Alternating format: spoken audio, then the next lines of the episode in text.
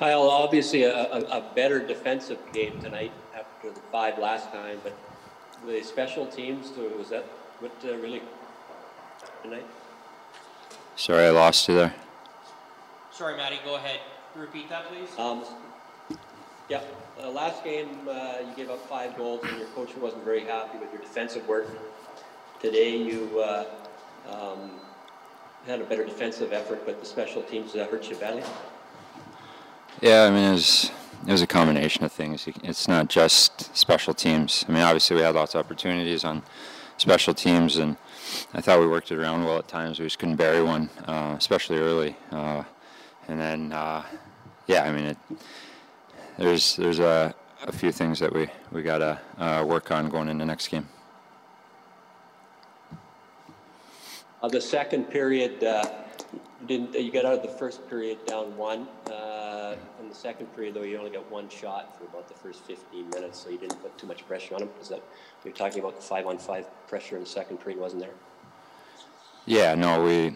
I thought we actually came out and played a, a decent first period. We had energy. We were getting pucks deep, getting after them, and um, I thought we came out and played real well. And then we, uh, yeah, uh, second period we just kind of stepped back and let them take it to us, um, which I mean obviously we can't let happen.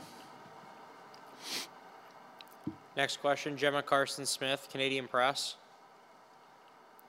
Hi, Kyle. You said that there's a few things you guys want to work on for next game. How do you do that when there's so little practice time uh, in the schedule this year? Uh, I mean, we just talk about it.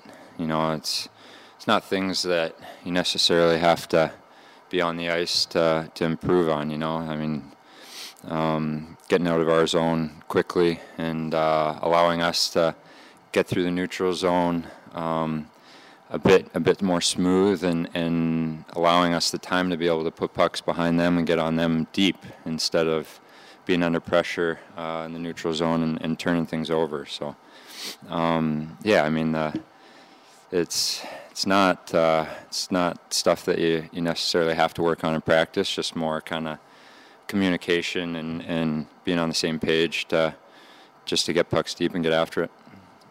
Jim Matheson, go ahead.